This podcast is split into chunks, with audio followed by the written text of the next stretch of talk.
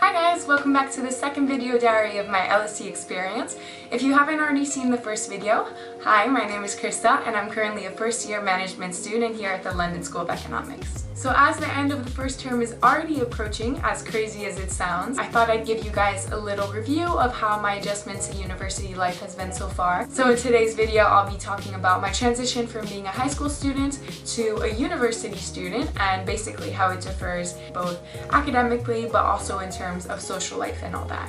So coming from France, I recently graduated from a French lycée and passed the French baccalaureate. So all I've known up till now was how the French school system works. And comparing with how my term has been going so far, I can definitely tell that there's a lot of differences with the way university works in the UK. So for example, in high school, everyone had a pretty rigid timetable where you'd have classes from say 8 a.m. to 6 p.m. You'd go home, do your homework, and then go to bed. Whereas here, one of the main differences is in terms of my schedule, I only have about 12 hours of contact time and those 12 hours are divided between classes and lectures. So for each of my four modules, which are financial accounting, maths, economics, and operations and supply chain management, I only have about two hours of lectures and one hour of class per week. So the classes are pretty similar to what I found I had in lycée in the sense that they're smaller groups, generally 15 to 20 people, and they're a lot more interactive. So you're able to discuss the questions and the homework you get assigned on a weekly basis. Lectures, on the other hand, are something that is completely new to me.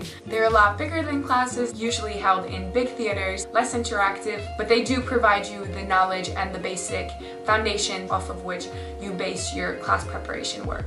So obviously when you compare a 35 hour work week with a 12 hour work week, uh, you see that you have a lot more available time outside of classes and lectures, but a main implication of that is that you have to learn how to manage your time independently and that has definitely been an important step in the adjustment to university life. It also means that you get to set up the routine that works best for you and I've actually really enjoyed this level of independence and flexibility within my schedule. So for instance, I've found that since I have dance practice on weekends from 5 to 9 p.m., I like getting most of my work done during the gaps between my lectures and classes during the week so that by the time I get to the weekend, all of my coursework is done and I can have some time to catch up with my friends and enjoy London. Another Another great implication of having lots of time outside of your classes and lectures is that you can use that time for societies and extracurricular activities. So I remember during Freshers Week, which is the first welcome week of university, there was this big two-day event at the Student Union building where there were tons of stands representing all the societies at LSE,